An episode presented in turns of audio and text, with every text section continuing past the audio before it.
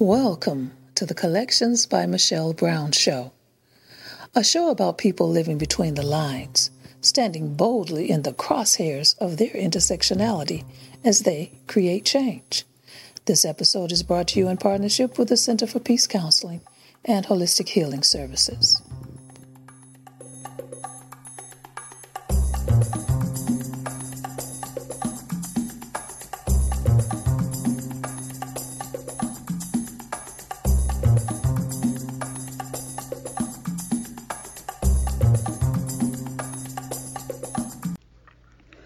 Welcome to Collections by Michelle Brown. I'm your host, Michelle Brown. Each week, we'll be talking with people living between the lines, standing boldly in the crosshairs of their intersectionality, and creating change. Today, I'm talking with the executive director of Freedom House, Deb Drennan. During this holiday season, we often reflect upon the Holy Family at Bethlehem. They were poor and affected by various political realities, just as many around the world are today. Joseph and Mary had to leave their home in Nazareth and journey to Bethlehem to escape persecution and possible death had they stayed in Nazareth. There, in a poor stable, Mary gave birth to her child. Today, many of us live safely in comfortable homes. We have, in some cases, forgotten the perilous journey some of our ancestors took to escape poverty, violence, and persecution to come to this country in hopes of a better life for themselves and their families. But it's hardly a time of cozy peace and joy for those still seeking a better life, freedom from persecution or violence by coming to America as immigrants or seeking asylum today. Freedom House is a temporary home for survivors of persecution from around the world seeking asylum in the United States and Canada. Its mission is to uphold a fundamental American principle, one inscribed on the base of the Statue of Liberty, providing safety for those yearning to breathe free. At a time when many are hearing the echo of no room in the inn, Freedom House offers compassion and assistance to those suffering and seeking asylum. Deb Drennan joined the agency in 2006 as program director and has been executive director since 2009. She has more than 30 years nonprofit experience. Prior to joining Freedom House, she worked with Women Arise and the Coalition on Temporary Shelter in Detroit. Deb, welcome to Collections by Michelle Brown. How are you today? I'm doing wonderfully. Um, I really am. I, I work with the best of people and I'm around good people. I'm one of those um, individuals just really fortunate to be surrounded by support, both my family and friends. But um, then the organization, and when you run an organization and you have so many volunteers helping keep it up, you know, um, mm-hmm. it's just, it, it's amazing. So it, it's hard to have a rough day when um, around so many people who want to see good things for others. I think is the best way to. Mm-hmm. Now, is Detroit your original home? Uh, yes and no. So I have always worked in Detroit. I have mm-hmm. never worked outside of Detroit, but um, I moved outside of Detroit uh, 20 years ago. This is actually my my 20th mm-hmm. anniversary of signing my mortgage. mm-hmm. But um, so yeah, but I've always worked in Detroit and loved Detroit. But um, moving around earlier days to be close to my family who needed me. My mother was uh, had a, a rough uh, end of time life, and so I wanted to be closer to her. So um, yeah, moved out and so but I, I'm always back to Detroit every day. mm-hmm.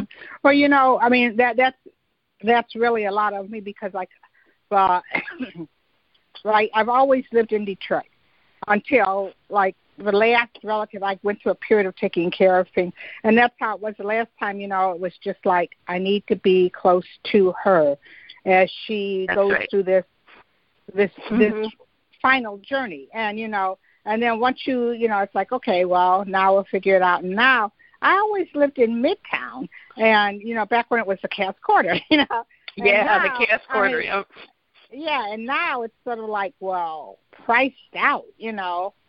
Mhm.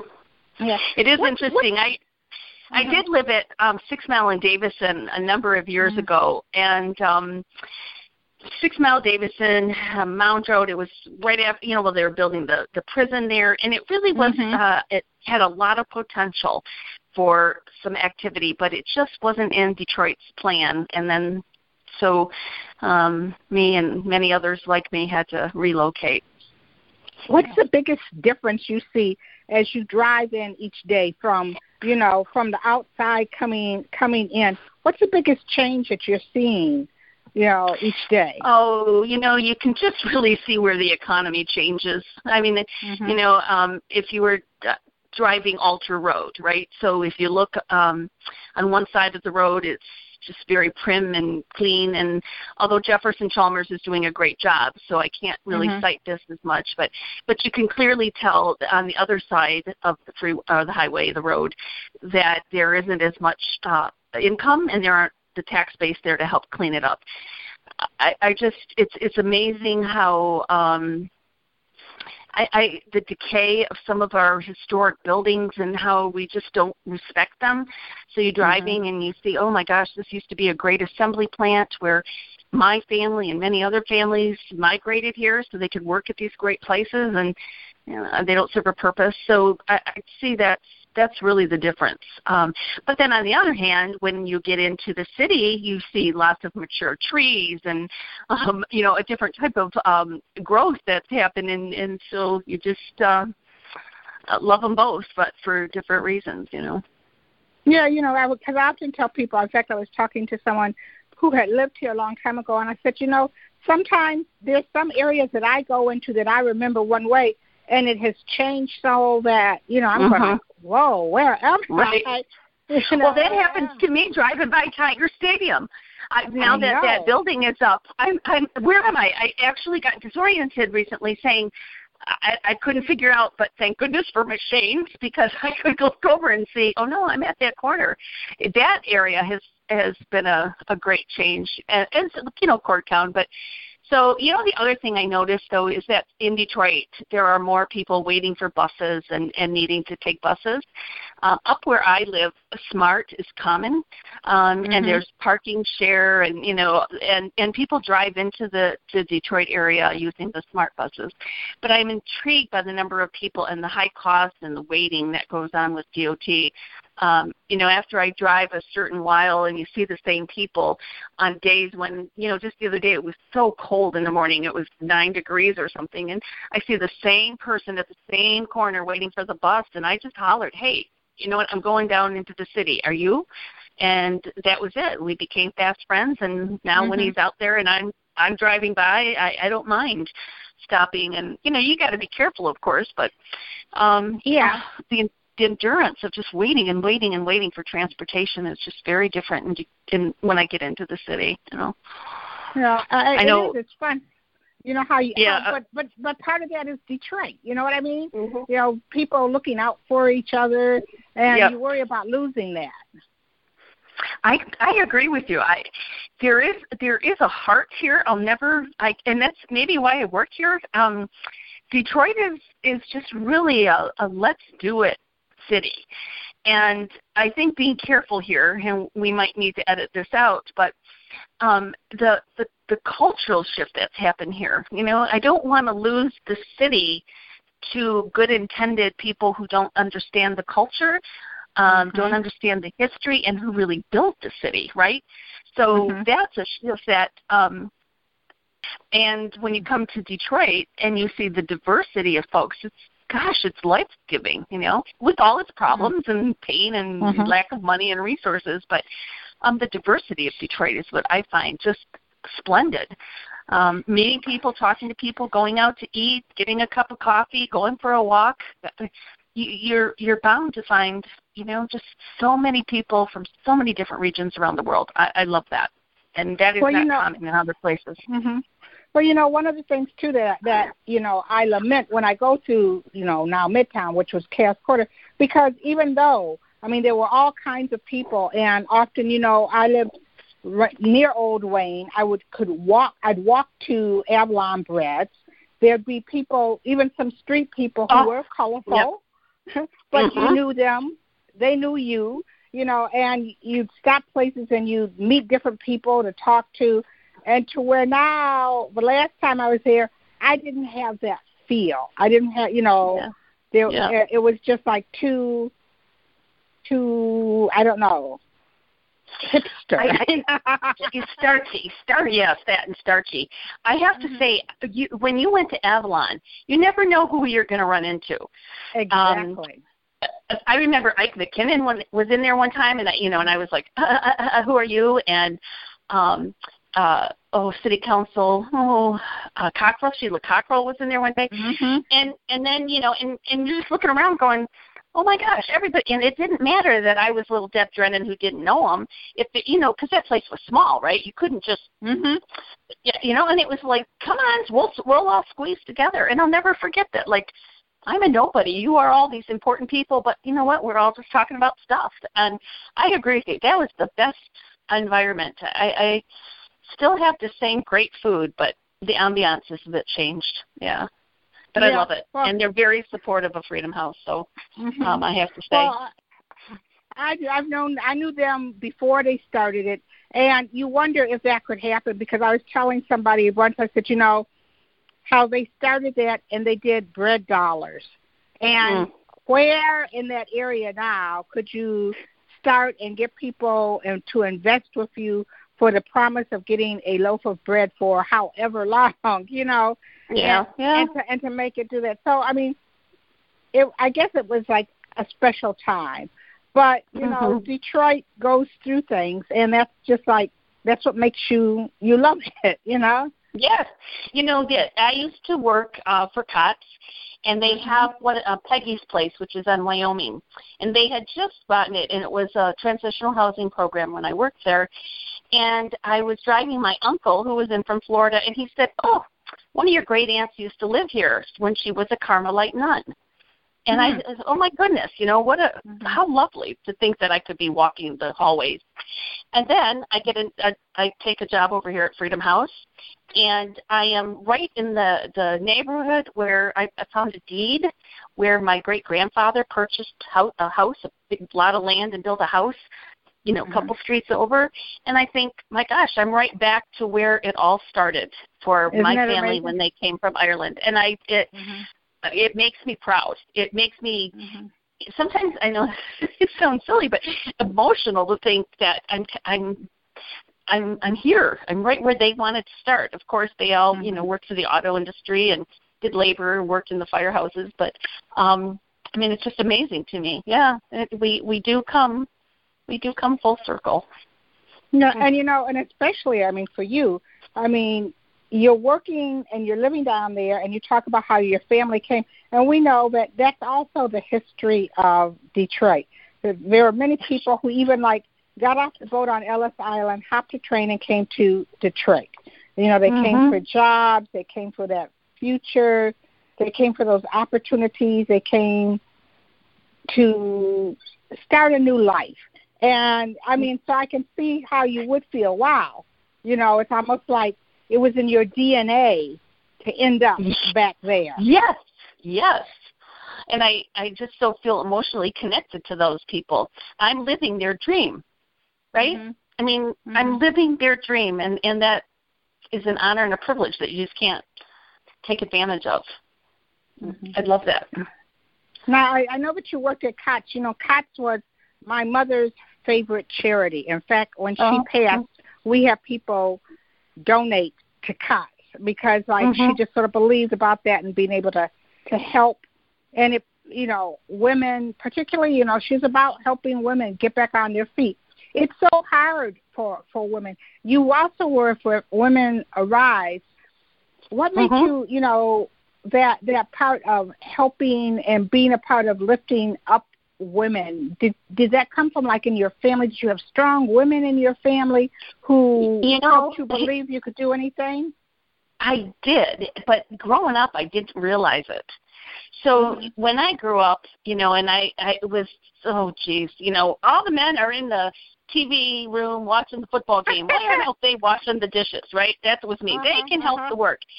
And this is my mother and my grandmother and great aunts. I had many great aunts, and they would be, "Oh, honey, be quiet, quiet, quiet, quiet."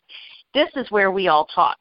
And I, mm. I didn't understand that at first. And then I mm-hmm. sat around the table, and it was amazing because that's where they would sit and talk about their worries about struggling with someone's drinking or their children's well-being or um just I remember my first menstrual cycle and and they poured me a glass of really small sip of wine, you know, and toasted it like this is this is really something. It wasn't about being a woman, but it was about mm-hmm. I'm changing and we're celebrating that with you and um and then there was always a talk about the teacup money, and I never. So there was in anybody's house, whether it be, uh, you know, grandmother's, witch aunts, wherever we went, there was always a teacup, and in that teacup was the was extra money. Oh, we hmm. just, you know, there were some sales, or we used the stamps when we went. Um, but I learned it was what they were. So when I needed my first pair of, you know, go-go boots, and the, you know, uh, there were too many in our family for my parents to mm-hmm. go and buy each of us go-go boots, but that teacup. There were the go-go boots. Um, or you know, my brother wanted to be, uh, you know, be in a swimming team, and just the costs of all of that. And there was the teacup money to help my brother do, and that was only my family. i doesn't talk mm-hmm. about all the other cousins, you know. And mm-hmm. I learned about you know women and how brilliant we are in really our own economy. And I learned something um, as I was growing up that you keep the economy to yourself. You work within yourself.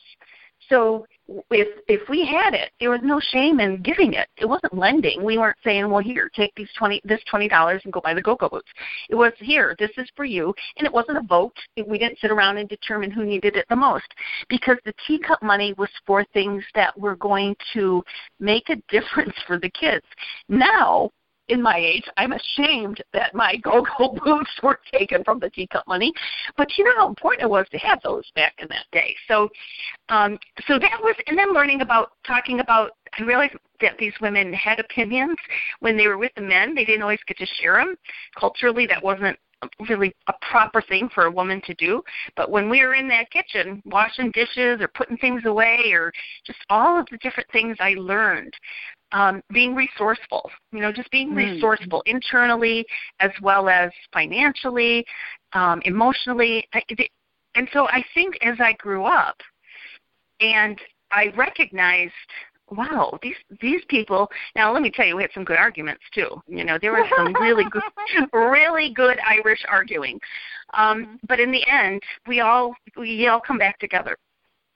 So I think that's what made it for me. And then as I got older and stronger, I, I was thinking, no, this is. I just knew my place was in the women's world, and uh, so then when I applied for a job, it was a blind ad, frankly, at Women Arise, and I went in and interviewed, and it was a match. And um, at the time, I didn't think I'd ever find a better job. It was fabulous. We worked with women uh, back in the uh, 88, I think it was, then Governor Blanchard signed into law the Community Corrections Act. So we became, Women Arise became one of the first projects for women who were um, non violent offenses. You know, women committed economic crimes, and mm-hmm. so we were a, a sort of a day program, and we offered adult ed, uh, cognitive skills, uh, uh, ABE for um, for women that needed it, and a myriad of other things I can't recall right now. But the day was very busy, and then um, we started working as uh, working with what we called then day parolees. So then, in addition mm-hmm. to women who were specialized paroled to us, people in Wayne County, Dickerson at the time, were sent to us for a day parole. So they'd come for the same services, but only um, paroled. And so the van would bring them, and we'd spend the day, and then the van would take them home. And you just sit and we'd watch and talk with these women because it was women um, staffed. Not, I mean, it was and and so we'd, we'd sit back in these conversation circles. All everything we did were, and you'd hear their stories, and you'd hear um, how strong they really were, and by no fault mm-hmm. of their own, honestly, by no fault of their own, except naivety, did they get into the dilemmas they did? And so, here, put this in your trunk. I have to go somewhere. Will you take this to so and so? And it's mm-hmm. you know a kilo of something, or um, you know at the airport, put this in. And when you you know love somebody, you, you do things for people, right? Or oh, you know yeah. you make the choice of um, you know somebody comes in and lives with you because they help pay the rent they leave and then what do you do you don't have food to feed your kids and so you know you steal a, a loaf of bread and some meat spread and things like that and you just you hear how brilliant these women were and where they could have gone and then that that level of um drug substance abuse would creep in you know and just Mhm. uh, they would they would take it um they would become addicted and then you know they were they were gone from us. I mean we offered substance abuse treatment but many of them needed more intense than outpatient. So and you just see how quickly how quickly it it it changed. And i think what was also equally struggling which i don't think the statistics have changed very much but you know 80% of the women that we serviced were African American, some Latino, Mhm. but not not so Mhm. much Latina. I think mostly African American, and yet they were 20% of the crimes that were committed. So you could see in, internally in the system that you know that was one um, area that was clearly, uh, without a doubt, I could count on my hand a very small per- percentage of white women whoever who had to come through our program. They had other supports. They had um, you know, it, it didn't always work. And many at that time, we would call them victims of human trafficking. We didn't Mhm. have that term back then, but now looking back and reviewing some of the cases. So working there, I was empowered by them. Again, you know, their stories, they taught me who not to be. They taught me how to be real and honest and and um it, it, it they're just and they be, you know they become friends almost. I mean they're clients. Mhm. Let's let's be Mhm. clear. But I'd sit there and I think, you know, if I met you at someone's birthday party, I'd probably think, you know, hey, well, you, you could be part of our circle anytime. Or hey, you know Mhm. what, you're so good with kids. I wonder if we couldn't bring you in to do daycare. It's just you look beyond all that other stuff that society puts on them, and and they're just brilliant women. But at the end of the day, they would go back to their homes of poverty and slum landlords and Mhm. struggle and struggle, and then um, or back to jail. But I do I do want to say that there were many successes from that because um, they they recognized it. They they weren't when you came to Women Arise. It wasn't it wasn't like anything else. We didn't c- refer to you by names. You had a first name, or you had whatever name you wanted to be called. We didn't eh, we didn't shout out numbers. We didn't hey you. It, was just the Mhm. courtesy of being a human and being in a with a group of women, and that startled them sometimes because that that had never been common for them. Right? Nobody was ever that. So I worked with a great team. Uh, Kathleen Schultz in IHM. She was the director at the time, and that was her value, and that's how she brought value to staff and to the program. And so another strong woman who helped me see how important it was to put my arms around it and not just choose something else. So from the teapot to the, you know, and, and you know, and I know what you mean because you know, for a, while I had worked with, I had worked with the Cass um, Cass Community Social Services, and it seems like there were more. There, there needed to be a switch because I think that uh, of thinking because there would be, you know, there'd be access for things for men, and here are these women with their children trying to figure it out how to do it. And like you said, when you see I, some of them like how committed they were to trying to keep their families together, keeping their kids together, right, and right. having very few resources, you know. And I know and a lack um, of a lack of child support. No one was Mhm. pushing the men to be financially su- responsible. That wasn't Mhm. happening back then, right? And so Mhm. all left on the woman. Yep. And you know, and I know that um and even watching with um Reverend Fowler over there, it was a while. They had, you know, like to have beds for men but and to develop to where they had more access and resources for women to sort of help them get their get that strength, get that re get that confidence in themselves and to be able Mhm. to to step away from that. Often we know that women end up going back into bad situations because they don't have access. To, you said child right. care, you know, fair wages, and you know, I mean, we are still under the eight ball, but we also need women who have those things. Talk about that teacup. I mean, you know, that's something. Mm-hmm. That's what family's about. You know. That's I agree. I agree. About. You know, I think about how many guys can go get a barber. You know, barber. Let's be clear, barbers. Many of them are so generous to the homeless mm-hmm. community or the struggling I, and many of them are and but if you were a, if you are a woman and you want to get your hair done mm-hmm. well that's not quite the same because that's a lot more expensive right i mean mm-hmm. if you want to go and shave it all off or get just some kind of a haircut that isn't really your personality or style or feminine as you'd want it mm-hmm. then where do you go for that right? And so mm-hmm. just to be able to say there are places that will welcome women and give them free, you know, a couple hours worth of hair care so that they can mm-hmm. right get that job i mean it, it makes a difference um mm-hmm. and and we're we've been fortunate in every job i've ever worked where people come in and do facials and do you know manicures and oh my goodness how someone can change just by by feeling like they they look good and so they're worthy of something which is a whole mm-hmm. other issue of society but nonetheless oh, yeah. i understand yeah i understand it mm-hmm. and um it makes a huge difference so there are mm-hmm. many many givers out there um mm-hmm. and if anybody thinks about that you know if we could help mm-hmm. well deb we're going to take our first break here and when we come back i want to talk a little bit about specifically freedom house so we'll okay. be right back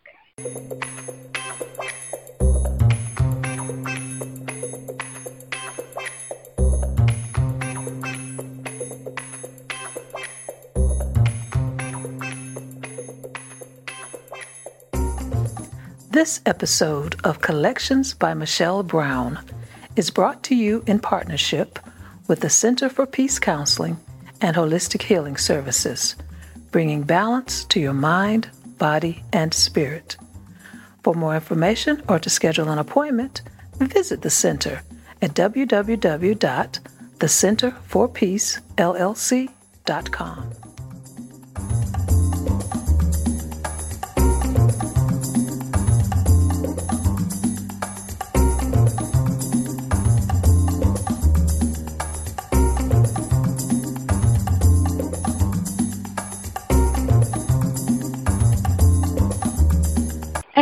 back here on Collections by Michelle Brown, and I'm talking with Deb Drennan, who, um, who's at Freedom House. You know, for those who don't know, what is Freedom House?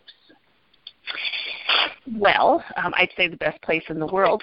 we have yeah, one of our so residents, too. yeah, many years ago wrote a little anthem, and one of the lines is "the best place in the world." So we are uh, um, housing and legal aid services for asylum seekers. And uh, this year, with a grant through the Flinn Foundation, we're also able to provide on site counseling.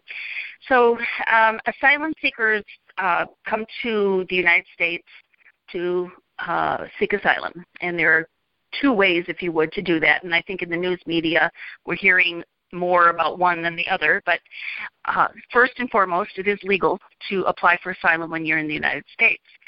So there are some people who come. They um, the definition of asylum. So uh, one has uh, this is kind of the key word: a well-founded fear of persecution. Mm-hmm. They have to flee their country, and they're being persecuted, and their government cannot or will not protect them. And let's just know Mexico right now, right? So in Mexico, mm-hmm. their government can't even protect themselves. So um, if someone were fleeing, uh, when we think of gang violence, what we think of here, right? But it's not the same thing. Gang violence in Mexico is actually the government, the political parties that are. So um, it was because of either your political opinion, your nationality or race, your religious expression, um, or practice. And then also there's a subgroup, and the subgroup is um, often for at Freedom House we work with the SOGI community, sexual orientation, gender identity, mm-hmm. and expression. So that's one of the categories under the other. And then there's other subgroups that could fall under that category. Um, for instance, we had a resident who was a photojournalist, and he really wasn't a, doing it for religious reasons or political. This was his passion, and um, when the government found out, they wanted him to stop, and he he didn't. And you know, in this day and age, everything gets on the internet, it gets exposed. So they went after him and tortured him, and he had to flee the country. Came to the United States and was granted asylum. So um, it's not an easy process by any means, and I don't mean mm-hmm. to make it sound like it went that one, two, three, but just to mm-hmm. give you an mm-hmm. idea of some of the categories that people um, that the you know the legalities so um, at Freedom House, if someone when someone's coming in, and let's say they came in through the southern border, the, the places where we're hearing such horrible things, and our experience for sure in welcoming asylum seekers is none of those people um, it, that's not who's seeking asylum so we know mm-hmm. that we have a problem with uh, cartel. There's a huge problem in Mexico in particular. I have family that lives um, right in the border in Texas, and they're telling horror stories. But these aren't the folks that are walking thousands of miles across deserts and sands just to seek safety. So these folks come, and then what happens is, as they enter the United States, they're being detained.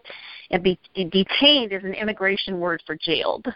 Mm-hmm. So they're they are in jail, and um, if they can get a lawyer, then in some cases they're uh, they might end up one of the fortunate ones who can get to a shelter into uh, in the southern border or I'm speaking of the southern border because it's the most popular right now, mm-hmm. but anywhere there's an access point. And um, and so some of those shelters will provide some services, but what they don't provide is the full scope of service that Freedom House provides. So some of the referrals will come to us, um, or people find us by word of mouth. Um, we've helped family members before. We've helped people from the same political party who fled. Our lawyers are excellent um, in legal conditions uh, and country conditions, so they know um, particularly where the a successful asylum uh, applicant, whether they're telling the truth or not. Mm-hmm. So, um, you know, it's really a um, a precise political process. Mm-hmm. So how did you um, come? How did you come to to to work at, huh, at Freedom House? It, it was all. Um, uh, uh we had a board member at Women Arise who came to me and said, you know, Freedom House is looking for a case manager, and they're hoping that the person could speak French or and Spanish. And I said, ah, I don't speak either language, and you know, I was I was happy at Women Rise. Remember, I love that job. So mm-hmm. then they're like, well, he came back another time, and finally, like three times later, he came back, and I said, there's something here that they keep bugging me. So um, finally, on the fourth try, I came over, and I learned that what I had just kind of reprogrammed and done some work for uh, Women Rise was exactly what they wanted me to do here and so I had the experience. It worked. The grants, you know, we got grants for it. So, okay, I, I caught on. And I said, but I still don't speak French or Spanish. And they were like, oh, we can work around that. And so I uh, accepted the job. And uh, so in 2006, I came on board and um, it's been wonderful. So I, I started as a case manager, and I hadn't been a case manager in a long time, and I was so excited, you know, doing the hands-on stuff again, and um, and then oh, about four five months later, my supervisor resigned. She actually uh, completed her. Uh, master's so she could do psychology i think it was and so she left and then oh guess what you got a promotion so now i'm a program coordinator back to the data um, mm-hmm. And then um, a year later, the CEO or the executive director at the time had to resign for a personal emergency, and I was served as the interim director. And then after a nationwide search, I was honored um, and felt obviously very capable of taking the helm as the CEO, and here I am. So. I, I can't I can't tell you you know the path is just as as crooked as the people mm-hmm. who come here. So um but mm-hmm. but I've loved every minute of it. It's it's been wonderful. Well, you know, I mean, I, I think that many people get get confused, like about there's some people who Im- want to immigrate here, and often it's for economic reasons. But there are those people who need asylum, and I know that I first became aware of Freedom House I mean, I was working with this program come Detroit called Detroit Summer, and one time we took kids over there to to volunteer to help. But then I went to a fundraiser that they had at the Trumbull Plex, and actually I bid on a picture which I still have on my wall. Um, and it was like it was for someone who was here who also wanted to to bring their family. They were from Africa and they talked about what they went through. And um use often like what people are going through with asylum. I mean, it's just not like, oh, I just want to come to the United States. You know, right. they are being persecuted. Right. I I was um I had met some people in Chicago and literally uh this guy he was I forget which country he was from in Africa and it was like he just had to up and leave because he happened to be gay, but he said that he if his family didn't turn him in when he was he knew he was going to be out that they could go to to prison. And so he literally one day yep. like going to work got what he could and escaped. And you know, when you stop and you think about that, I mean, you know, not only he couldn't contact his mother, because, even to let her know that he was all right, because any contact would put her in death. So, I mean, these are very serious situations, and I think that sometimes that rhetoric, like, oh, we're coming to take our jobs or this and that, yeah, yeah. you miss mm-hmm. the fact that there's a whole lot of places in the world where people are persecuted because of their religion because of their sexual mm-hmm. orientation. I mean, and people miss that. They miss that part. You know? Yes, they they do, and I and I really do. If there's anything that we can accomplish in this conversation tonight, it is to say that folks are not coming and taking our jobs, and they're not the bad guys. I, I give a lot of talks at schools, and I always ask um, college levels, but mostly high school, middle school, and I always ask. So, who? No right or wrong answer. Who thinks people coming in through the southern border is good or bad? And always there's a few hands for they think it's bad, and we ask why, and then we and then in the end i ask them so do you understand better? I mean it's okay to say keep your answer i'm not going to talk you in, out of an opinion. But mm-hmm. and but when they do realize and get the facts they they understand better. Now what their conversations are like at the dinner table i don't know. But um because mostly it's their parents who are helping them make decisions right? And that's who i was. Mm-hmm. but i adored my father. So um you know mm-hmm. i i would vote whatever. But um so I think that is a, a challenge. And really, up until just a few years ago, the majority of the country didn't even know who an asylum seeker was. I mean, it had been a, an immigration um, under the immigration laws for you know years, and people just didn't know. But when you meet someone one on one, you're in a restaurant. There's an Olive Garden, I think on Roseville, I believe it is, and there's a young man, and he's from Ethiopia, and because I am in this environment, I pick up accents very quickly. Mm-hmm. Mm-hmm. So and he and he's so beautiful. And I said, "Oh, you you must be from East Africa." And you know, he's like, "Uh." I said, I, "I'm going to guess Ethiopia." And he was just he lit up. And I said, "Oh, I work at Freedom House. That's why I know." He goes, "Oh, Freedom House. Oh, you helped me. Oh." Uh. And yeah. he loves he loves his job. He's been there many years. The management loves him. And he said, "You know, it started just so I can get my family here." He said, "But they're good to me here and and um I work here. Another time I went and I bought a car over at um oh, Maddox Chevrolet. And mm-hmm. I out of the blue, right? I walk in and I meet this guy Sam, and I look at Sam, and yeah, he looks a little Middle Eastern, and I'm going, I chuckle to myself, right? Well, he was an asylee. He escaped Iraq in mm-hmm. a boat, and I'm just mm. like, how do these things happen? Uh, you know, we don't know to ask. And of course, it's not something you would ask, but because this is what I do every day, and so I was just, I was just amazed to hear his story of how he came, and how he, what he had to do to get his family here, and he served in the military. So mm how do you like that, right? You know, so mm-hmm. it, it's just so amazing to me how um how we meet people and i and if someone's house is being is on fire right if neighbor's house is on fire and they come pounding to your you know if they hop the fence they're behind you and they come pounding on the the door you're not going to tell them they came through the wrong door or you know what you know you didn't you, of course you let them in it's an emergency they're in crisis everything they own and and yet i think people forget that's exactly what's happening They've had to flee, Mm-hmm. and and your story is too typical. Many families, many families are themselves guilty of association, of knowing. Can you imagine that? If you have a, a son or a daughter who's who's gay or lesbian or tr- transgender, oh my gosh, and you don't tell anyone, and so these kids, these folks, live their life on the street. Many of them, um, and and vulnerable, just like here in the United States, Mhm. become vulnerable because no one's mentoring you, no one's giving you. Your parents, you know, many times are sobbing, that- but it's the whole family that that becomes incarcerated, and they too become beaten. So, I, I often tell residents when they tell me these stories, they say, you know, I'm sorry you were the victim, but in many times I really believe parents just let the one kid out of the house to save the whole family.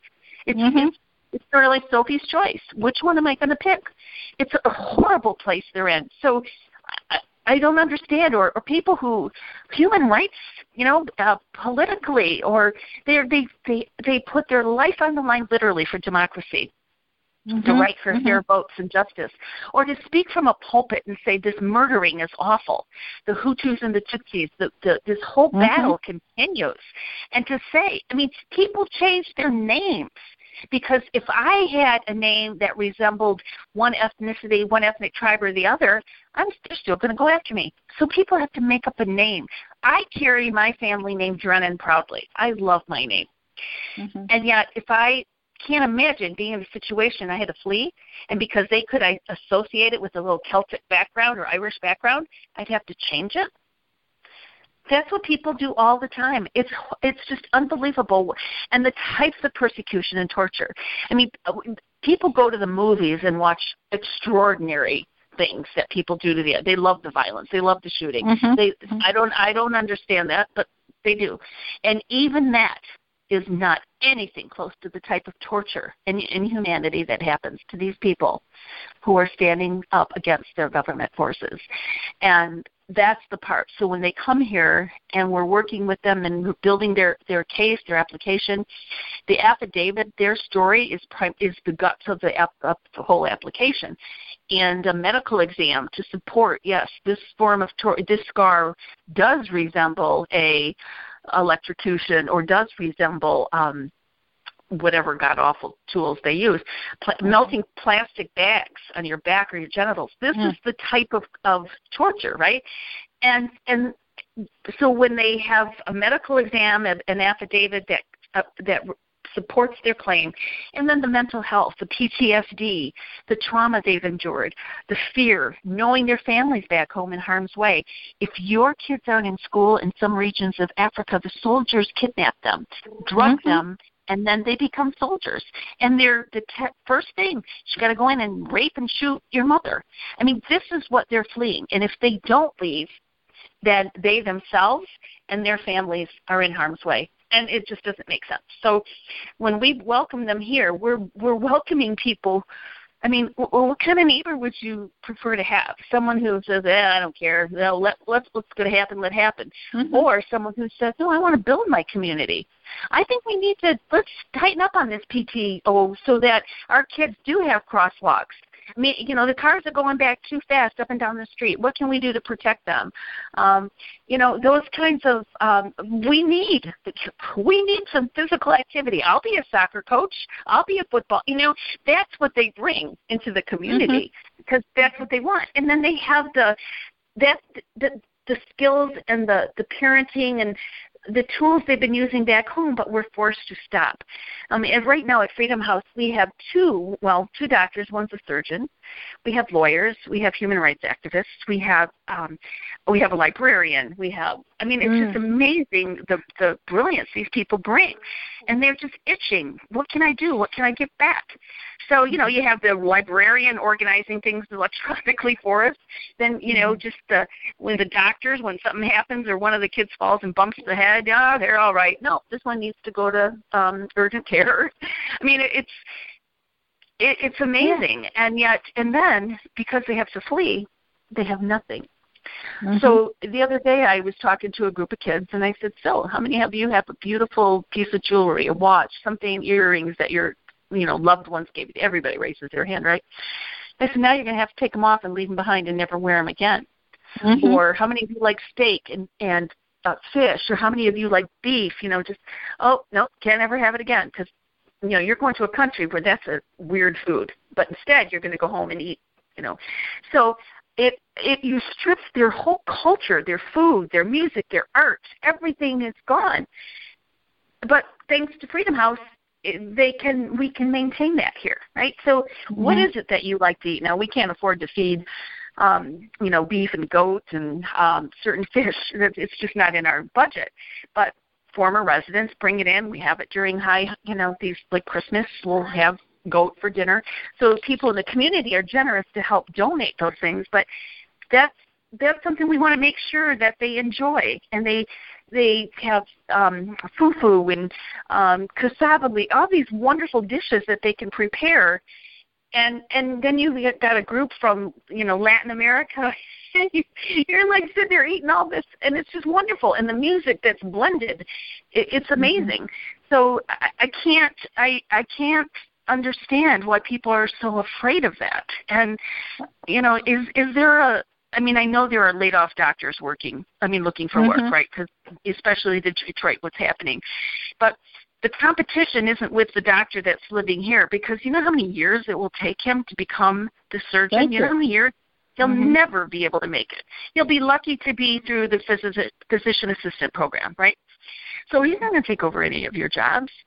I mean, and many of them are working right now. We have pe- we have a man who um, managed a large logistics company. He's over at Ford Field during you know events, working the security. I mean, mm-hmm. that's stealing your job. So to understand that there's enough for all of us, there really is. Mm-hmm. And, and and Michigan. mm-hmm. And the, and the and Michigan, sacrifice that these people. I mean, like you said. I mean, it's like when you were telling them, and it's really. And I remember this guy talking about how what could he put in and to make that decision? Okay do you take the picture of your mother? Do you take the picture of, of mm-hmm. your best friend? I mean and to do that and like you said you might have had you might have been a physician in your home country but when, when you get over here because you're seeking asylum. You know you're you're not doing that. You're changing everything about it. And sometimes i mean even we know anybody who's here can talk about you know being able to go to to a relative's house like at the holidays and and you look forward to that special dish mm-hmm. that grandma or somebody made. And just recognize that not have that. These are things that are that's are a beautiful example yeah. Uh-huh, you can't put a dollar on that you know. You can't put a dollar on it. I mean uh, uh, you know to just have totally lost it not have that. Mm-hmm. i mean that mm-hmm. is just like i mean so how do we I, you know, I think that it's great that you're in there talking to to to students and stuff. But do you sometimes get like feel like when you hear them and you say, "Well, who thinks this?" and you hear what they're learning from their parents, do you ever feel like a little discouraged, or do you get angry that as a society here that we're thinking that way, mm-hmm. knowing that we're a country based on immigration, that people mm-hmm. always have come here trying to escape some of these very same things. I do. I would have to say frustrated um, mm-hmm. because of that thing. When I when I look out into the group and the kids, you know, majority of them will say, um, you know, my family came. Everybody knows where their origins are, right? Mm-hmm. And why now? Why now? And I and, and I struggle with that. That's where I get confused about. And what um, and, I, and I have a critique, I think, for our, our faith-based communities of how important they really is. Freedom House is supported by many faith-based groups, and and mm-hmm. we couldn't, we just couldn't go on without them. But there are so many others that closed the door, and um, I mean, even at uh, during election time, to say this is who you're going to vote for, and you mm-hmm. look up and you say, why are you voting for someone who's going to close not just our doors. I mean, we knew those of us who were aligned with social justice and goodness and and open. We don't want open borders. Okay, no. Mm-hmm. Freedom House is not. We need we need structure. We need a process. Um, it would be a disaster just to say. One of the little, uh, not little, if they're listening, they'd be ashamed. One of the young students said to me, "Well, I, I just don't understand why they get in line. Why don't they just get in line?" And people don't realize that there is no line. There is no Mhm. line, you know? But Mhm. people think that somehow, like, was it Ellis Island? We all line up. That's the line. I mean, if you watch Brooklyn, right, when she comes in from Ireland and she's in this line, um, any of the old movies showing what it's like to come into Ellis Island. Well, Mhm. that's just getting into the country. We're not talking about all the other things you have to go to, and that's where I think it's just people don't understand, and and so it's like, well, but what do they do in the meantime? There are all these systems and ways, but really, we're not the holdup. The system, the government, the changing rules every day, wondering, you know, trying to Mhm. block people as best they can. I mean, okay, so we have a block on anyone coming from Muslim countries, you know, certain countries, but now we know that they are Muslim countries. And now Mhm. we're suddenly like, oh, but we're going to close off this Mexican border.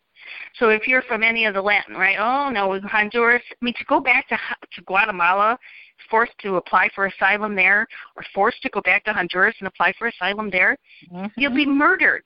Can you imagine fleeing Cameroon, getting up to Mexico, and then being told, "Oh, got to go back to Guatemala and and try there."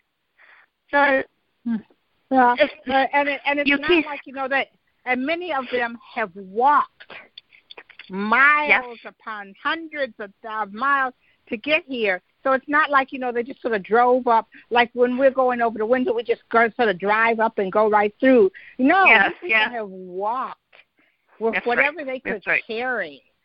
And then you're going to say, well, go on back here, and you know, it's just like it, it, it's just like phenomenal. You know, the the people don't get it. No, they don't. And what I think some people don't understand um, when we talk about asylum is returning them to their country is really a death sentence. I mean, just recently there was the story of the woman who, with I mean, it was an hour and a half. She was off the plane and she was murdered. Another person who went back to Honduras was murdered within a day or two. I mean, it's just it's that's what happens, and we can't make our decisions based on countries we like or don't like. Yeah, we're afraid of the cartel, but those aren't the people coming to apply for asylum. So and and you know, at a place like Freedom House, this is a, a, we're a small shelter. I mean, we're housing. We have we have four people to a room, um, a generous space, but it, there's four people to a room. And if someone was up to something that wasn't legal or had any question of the, in their conduct, the rest of the house they'd be they'd be knocking on our door. You need to check Mhm. this one out, you know, Mhm, because they're mhm. here for safety. So it it, it just I, my, my own family. I've again I mentioned from Texas. I struggle with that. Let's go after cartels, and then maybe Mhm. we can free up some of the burden of some of these countries and free up what they go through. I mean, you run for any political party in Mexico and win, you'll be killed within days. We've seen it happen. So what what do we do, right? So we blame the people, right? You must be the Mhm. ones doing it. And I, I just um that alarms me as a, person growing up being raised um I I think there's a story all over um social media, but you know when again back to the neighborhood where Freedom House was located. My dad was driving and he was t- we were going to visit his one of his great aunts who lived over on military and I'll never forget this. All of a sudden, this was before seatbelts, so my dad's driving, don't know what street, but all of a sudden he slams on the brakes, and we all go forward, right? What the heck? Mhm. My dad had was watching a blind man try to cross the street, and people weren't allowing him to. So my dad pulls over, stops the car, gets out of the car, helps this blind pe- person across the street, gets him safely on his way where he's supposed to go, comes back, gets in the car, and all of us kids go back and on our way to Amber's. And I remember as a child thinking, what a noble thing to do. Oh, Dad, I, I'm really that was cool. You know, I mean, I, that's how I was raised, and my parents. I, I I went to a, it was sad a, a neighbor's funeral very but one of the the kids that we kind of you know I grew up with he leaned in my ear and he said you know I never thanked your parents before they died for letting me live with them. I'm like I don't even remember you living with us right? But um but and that was their way oh you're in trouble. You need something. Come on. We'll Mhm. help you it didn't matter your nationality it now years later I realized some of them that we had some gay men in the house and now I look back and go my parents are kind of cool you know but Mhm. in all of that Mhm. they raised us to do good They raised us to do good, and not because someone's watching, but because it's the right thing to do. It's and the right thing even even giving out quarters, having a pocket full of quarters. Now, my dad at Cass Corridor, oh my God, his heart would palpitate. You know, you never told Daddy you were coming down to Greektown or Cass. You just didn't tell him. but at the same token, if you had a quarter, you know, if you you have to give it away, right? What what do we need so much? And so when, when I would be working down in that area, and you know, you just walk up on the street, and, and again, you like you said, you know people by name. You know the the the ones that are remember Greek time Stella. Mm-hmm. You knew exactly. how to help her. Mm-hmm. Yeah, you knew how to help her. Mm-hmm. But there were others where you could just hand over the money and be okay, and friends would be, you know, they're just going to buy drugs. And I go, well, that's on them. But I see somebody in need. I can't just. And what's a quarter? And even now, what's a dollar? I spend mm-hmm. more money on Diet Coke than anybody. and if I can't throw in a buck once in a while, right? Mm-hmm. So I think there's just that look at it's okay. Now, if let me just give a disclaimer if you don't do this often and you don't know homeless people don't um because there mm-hmm. there could be harm of course but um you know it's just i we uh, we were raised that way. And i think that's part of the women in the kitchen right? You just take care mm-hmm. of one another. Going all the way back to that days in the kitchen. You just the teacup money what would be that before? Except for helping one of us get whatever we needed. And so i think people get immigration and the asylum and we're just afraid of differences.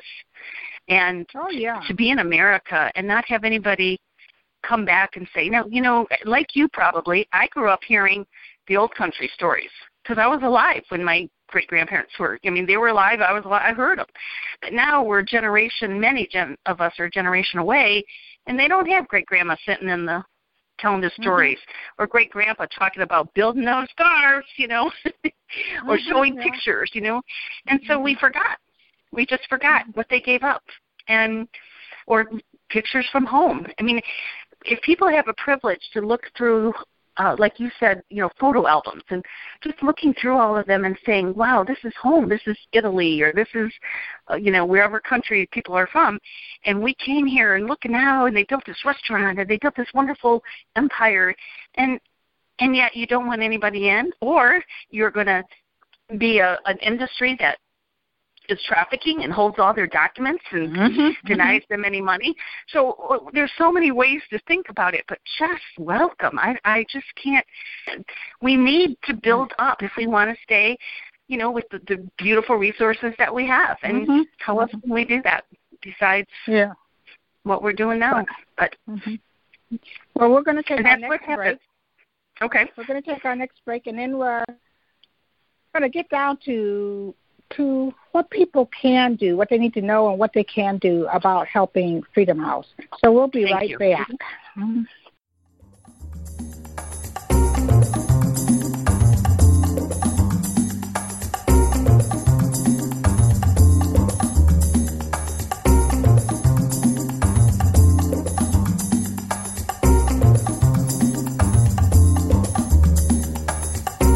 Collections by Michelle Brown airs every Thursday at 7 p.m.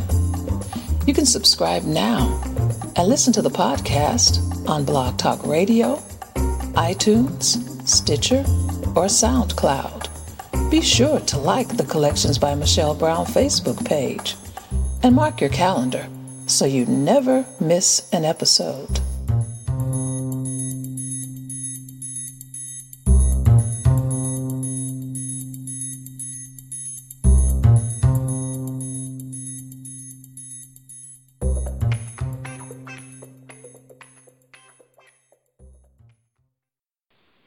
Back here on Collections by Michelle Brown. You know, Deb, I was thinking about, you know, I remember too in that kitchen, like I can remember like with my grandmother, and I remember when she died, like there was always room for one more. It's like, okay, well, oh, we'll yes. slice, we'll oh. slice the turkey just a little bit thinner, so yes. that you know, so so and so can eat. You know, so yep. you know, pull up another plate. You know, you can't sit at the grown-ups table because so and so has to sit there, and mm-hmm. um and my mother telling stories about you know where well so and so you know they just needed a place to stay so like me and my sister would sleep together so that extra bed would be available for someone while they got it together, you know, and they're, and they're mm-hmm. reaching out and doing it.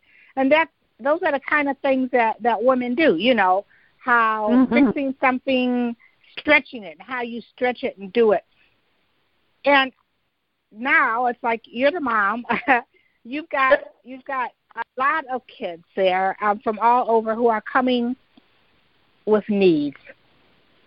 And like to me, it doesn't make sense. I mean, when you see houses that we're tearing down, and you know oh. that could be a little TLC, and you've got people coming from countries who have given up everything, and would be a a, a, a help to that neighborhood. And you know, you see these things happening, and what do you see are the biggest challenges ahead for Freedom House, and how can people plug in and whether there or just in their community to to mm-hmm. to be more welcoming I, I think that's where it starts in our community. So I think wherever we're at, um, book clubs. In fact, a woman was in a book club and never heard of us, but looked up they wanted to do something and found Freedom House. So whether you're in a book club or your your churches, synagogues, mosques, wherever wherever we're at, uh, friendship circles to talk um, openly and welcomingly. I think that's so important, and let other people hear you. And and I've always said this just in any any time someone's being derogatory, to have a, the courage to stand up and say, wait, now, you know. Let's let's not go there. Let's not talk that. Well, that joke may be funny, but it really isn't appropriate. Come on, to have the courage to be that person, and sometimes it even means having to leave a party early or saying, I just mm-hmm. really thought they were, you know. So those are first things that we can do. Then find other like minded. And where do you find them, you know? So um, to, to help the organization, we are happy to come out and give talks all the time. We invite you here if the, you know a, a group wants to come in and learn about Freedom House and Asylum. You're welcome to come here. Um, and I, and I think the, the different ways of supporting. So, are you a business owner in in the Detroit area? People need jobs. We need to find people employment. Um, are you someone who has, uh, a, you know, want to be a mentor? You are a business person and you want to be a mentor. You know, how consider that? Maybe uh, visiting Freedom House and uh, for an hour a week and you know meeting with someone and, and helping them get ready for an employment opportunity in the US that they um, might and then also just taking collections, talking to everybody, your sororities, your fraternities, the um, workplace. are you allowed to wear jeans on Friday and take up a collection? The holidays when we all have so much, and do we all want to keep back and forth, or maybe collectively as a group, a community, a family, say let's just donate or be a sustainable donor. We can make a donation uh, at freedomhousedetroit.org and you can become a monthly donor. And if you're mm. fortunate enough to donate monthly at $100 or $1,000, we'd love that. But if you can't do more mm-hmm. than 15 or 10, that's perfect too because all of these things go really to direct services. So an asylum seeker important to note are not eligible to earn an income. So for instance, when I worked at COTS or other homeless shelters, those folks can get on Medicaid. They can get some food stamp assistance to help build them up. That's what those resources are for. Well, an asylum seeker is not eligible for any federal or state benefit. So hmm. that's one of the falsehoods that we can, you know, people saying, "Oh, they're taking our money." No, they're not. They're not legally eligible. So how can you help? Is when we need clothes, you know, send a few um, um, gift cards to Target or Kohl's our way, or you know if um, we have to they shampoo, we need bath soap and things like that. We need to run the house. We need to piece. In addition to paying the utilities and the internet and all the things that keep us going, um, we feed the residents, and so every dollar that you you donate or someone donates really goes a full circle into the organization directly to the residents. So um, that's one of the aspects I think that people don't understand is that they can't they don't bring in resources.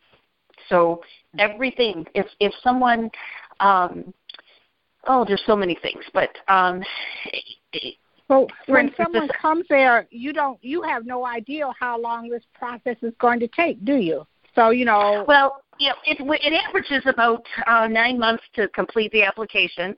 So they're here for nine months, and then it takes another, about another year for employment. So when you add all that up, it's about 18, 20 months before someone can even p- apply to be legally eligible for work.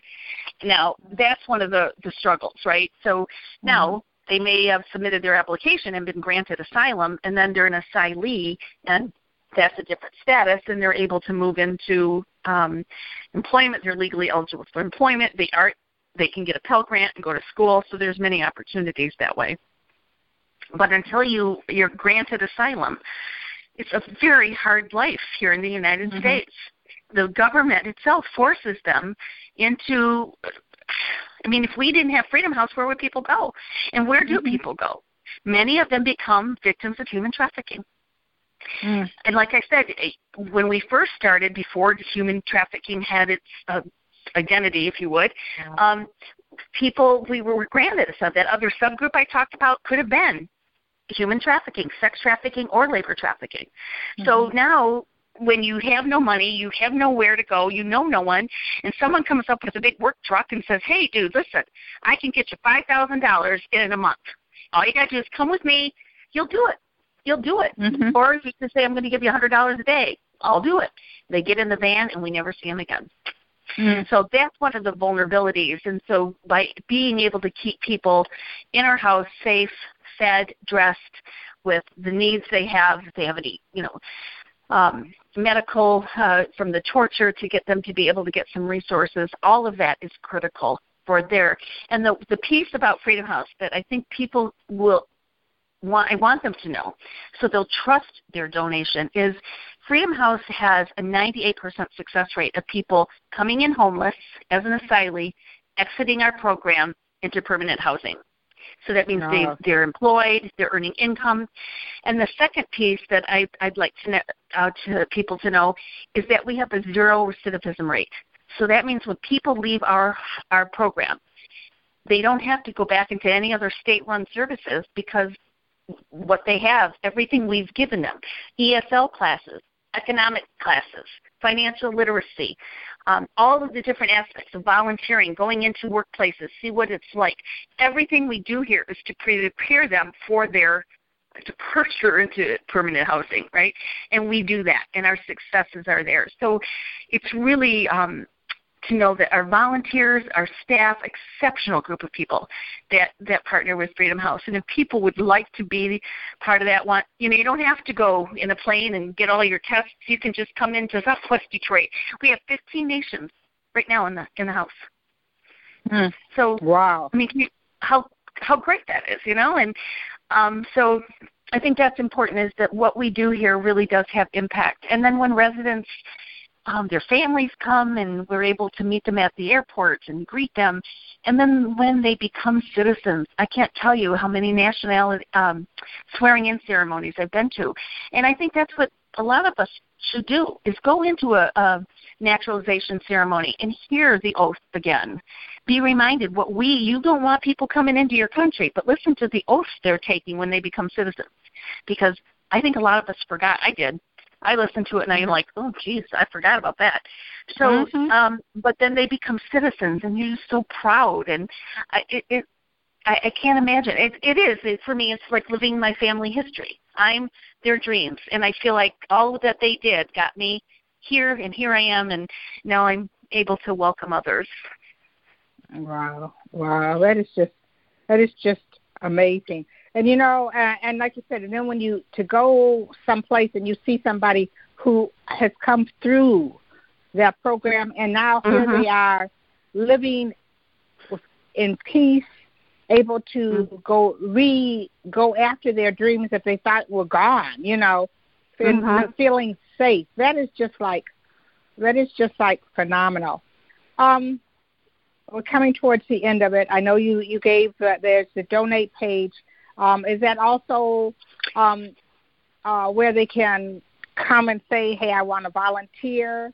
Yes. Also on, so, on the page. Yes, our website will have all that information. So again, it's uh, freedomhousedetroit.org and uh, volunteer or you know make a donation. It talks a little bit more. Please take a minute to view all of our um, the media stories that are up there, but also uh, if people are on social media, Facebook. Um, uh, Twitter, Instagram, Freedom House Detroit is there, and we're actually coming to the end. Uh, of a social media campaign, but it's our year end giving.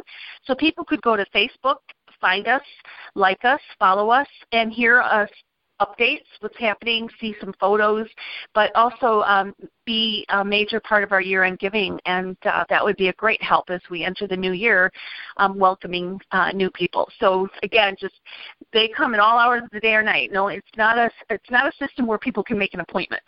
So um, mm-hmm. having two new people just walked in the door between yesterday and today. Um, so being able to to um, help us there um, is also um, a good place to follow us on on those social media. We know that we we need to uh, to educate our community, but you know, do the people who come to Freedom House looking looking for asylum, as they look out and they see all of this this rhetoric and these things that are going home, do they recognize? I mean, they do know that there are good people there who who, yeah. who want who want them there that that this is not this is not the America you and I grew up with and we believe in? I we I think at Freedom House they know that they know that by um, in the many ways that people again so generously give. So when um, you know a big box of food comes in, you know there's the the people who donate. We want them to be right there, and the residents are there to say thank you for this. Without you, we couldn't sustain. I think they do know. They watch too much news. I tell them all, you know, that CNN is always on, but um, but I, I, I think they do, and sometimes it worries me how much loved and protected they are by our Freedom House community. So you know, when they go to a job, you know, oh, this president's going to kick you out, you're going to get you know deported, and all that nonsense that they hear in the community. Um, but we have to. We've never had to get them ready for that, and now we're having to, mm-hmm. and that's the sadness. Mm-hmm. We never yeah. had to prepare someone to you know meet the enemy and so, but um, it's part of growth, and um, but in this case, it while it still has potential for violence, it's nothing like what they endured back home. Mm-hmm. So, um, but uh, that is the the sad part about now of having to to warn them. You know, taking mm-hmm. a public bus or people don't want you speaking another language in public, and they may say that to you and getting angry with them or you know isn't going to help. So these are some new tools we have to put in your toolbox. Mm-hmm. And that, and then you know what? And that's sad. You know, and that's sad because you you know really because um I tell people you know I'm not real fluent on Spanish, but I'm okay with Spanish because as a kid we we would go. I had an aunt who lived in Western Michigan, and we met people who were from Central and South America who came up this way. They were migrant workers. At one point mm-hmm. in time, my mother worked with people who were from Cuba. And oh, to learn and experience not only the other language, but to hear the love that they had for their country and to learn about that other culture, you know what? It makes you a better person. Hey, and, you know, I think United States is the only nation where you don't have you don't have to learn a language. Mm-hmm. Today, somebody told me somebody asked I was at a table and someone asked one of the residents how many languages he spoke. Seven, and he named mm-hmm. them. Mm-hmm. Seven languages, and we're angry because you know you. I mean, it, it, in, instead of seeing it as, wow, you know, this is a, an opportunity for growth, and there is data that shows that you know bilingual people are brain stems are different and they're they uh, but yeah just the thought that knowing another language is something and speaking another language is is to be shamed and ridiculed instead of applauded and supported like it's some secret code. I think we're just paranoid of each other. I don't know but you know um, it is just uh, it's, it's, it's it's so stupid. And you know and the thing is i've been to other countries and where I felt very welcomed, even though mm-hmm. you know even with my my my uh, my struggling, you know, Spanish. I was in Colombia and I had a family that had me for dinner and made me feel so welcome. I said, and mm-hmm. here we're acting, you know, we're, we're acting so, you know, it didn't bother them that I couldn't speak English. I couldn't speak right. Spanish that well. You know, in fact, the grandmother mm-hmm. was. It was like she was like my grandmother, helping me along. No, no, no. and giggling and laughing along the way. That's the other thing is that you know when you're learning it, there sometimes the the words that come out you know, like we have children in this house growing up and they're learning the languages they're growing up and a sentence will have english spanish french maybe a little portuguese or you know some other um, lingala or something like that and we'll look at the kid and just happily singing a song or whatever and nobody knows what it is and somebody else well i heard the french i heard the so here mm-hmm. these kids are their first words are long sentences with many many languages what better way to grow up you know I mean, eventually it'll all we'll figure it out. But I mean, it's just delightful in it, and it's happened with more than one child, so we know that they just pick up. um They they're just safe and loved by that. But I, I and you know some of those languages, if you listen to music, it's so romantic or so vibrant. You know, you just um you miss out a lot when you don't want to include other other cultures and languages. Mm-hmm. Just really miss out on a lot. Mm-hmm. Well, Deb, I want to thank you for taking the time to be here and to talk about Freedom House. Um, I I dream of a time we go back to that time like with our grandparents to where people feel welcome, people feel loved. You know, it's so important, you know. Mhm. I agree. I, I thank you for your time. Um, thank you. Uh, have a, a very happy holiday, however you celebrate it. And Thank you. Um, I look forward to seeing you in the new year. I, I thank you, and I you, and thank you for giving me this time to talk about my well-loved Freedom House. I I oh, love it, yes. and I love the people here, and mm-hmm. so we will listen and and uh, and continue to spread goodness. So thank you. I want to thank my guest, Deb Drennan, the Executive Director of Freedom House in Detroit. Freedom House is a temporary home for survivors of persecution from around the world seeking asylum in the United States and Canada. Asylum has two basic requirements that asylum applicants must establish that they fear persecution from the government in their home country, and that applicants must prove that they will be persecuted on account of at least one of five protected grounds. These grounds are race, religion, nationality, political opinion, or particular social groups, including members of LGBTQ community in many countries. The mission of Freedom House is to uphold a fundamental American principle, one inscribed on the base of a Statue of Liberty, providing safety for those yearning to breathe free. Asylum seekers often come to this country with only the clothes on their back. They're unable to work while the case is under review and rely on Freedom House for food, clothing, legal resources, and other support. To learn more or offer support, visit the organization's website at www.freedomhousedetroit.org or visit their Facebook page.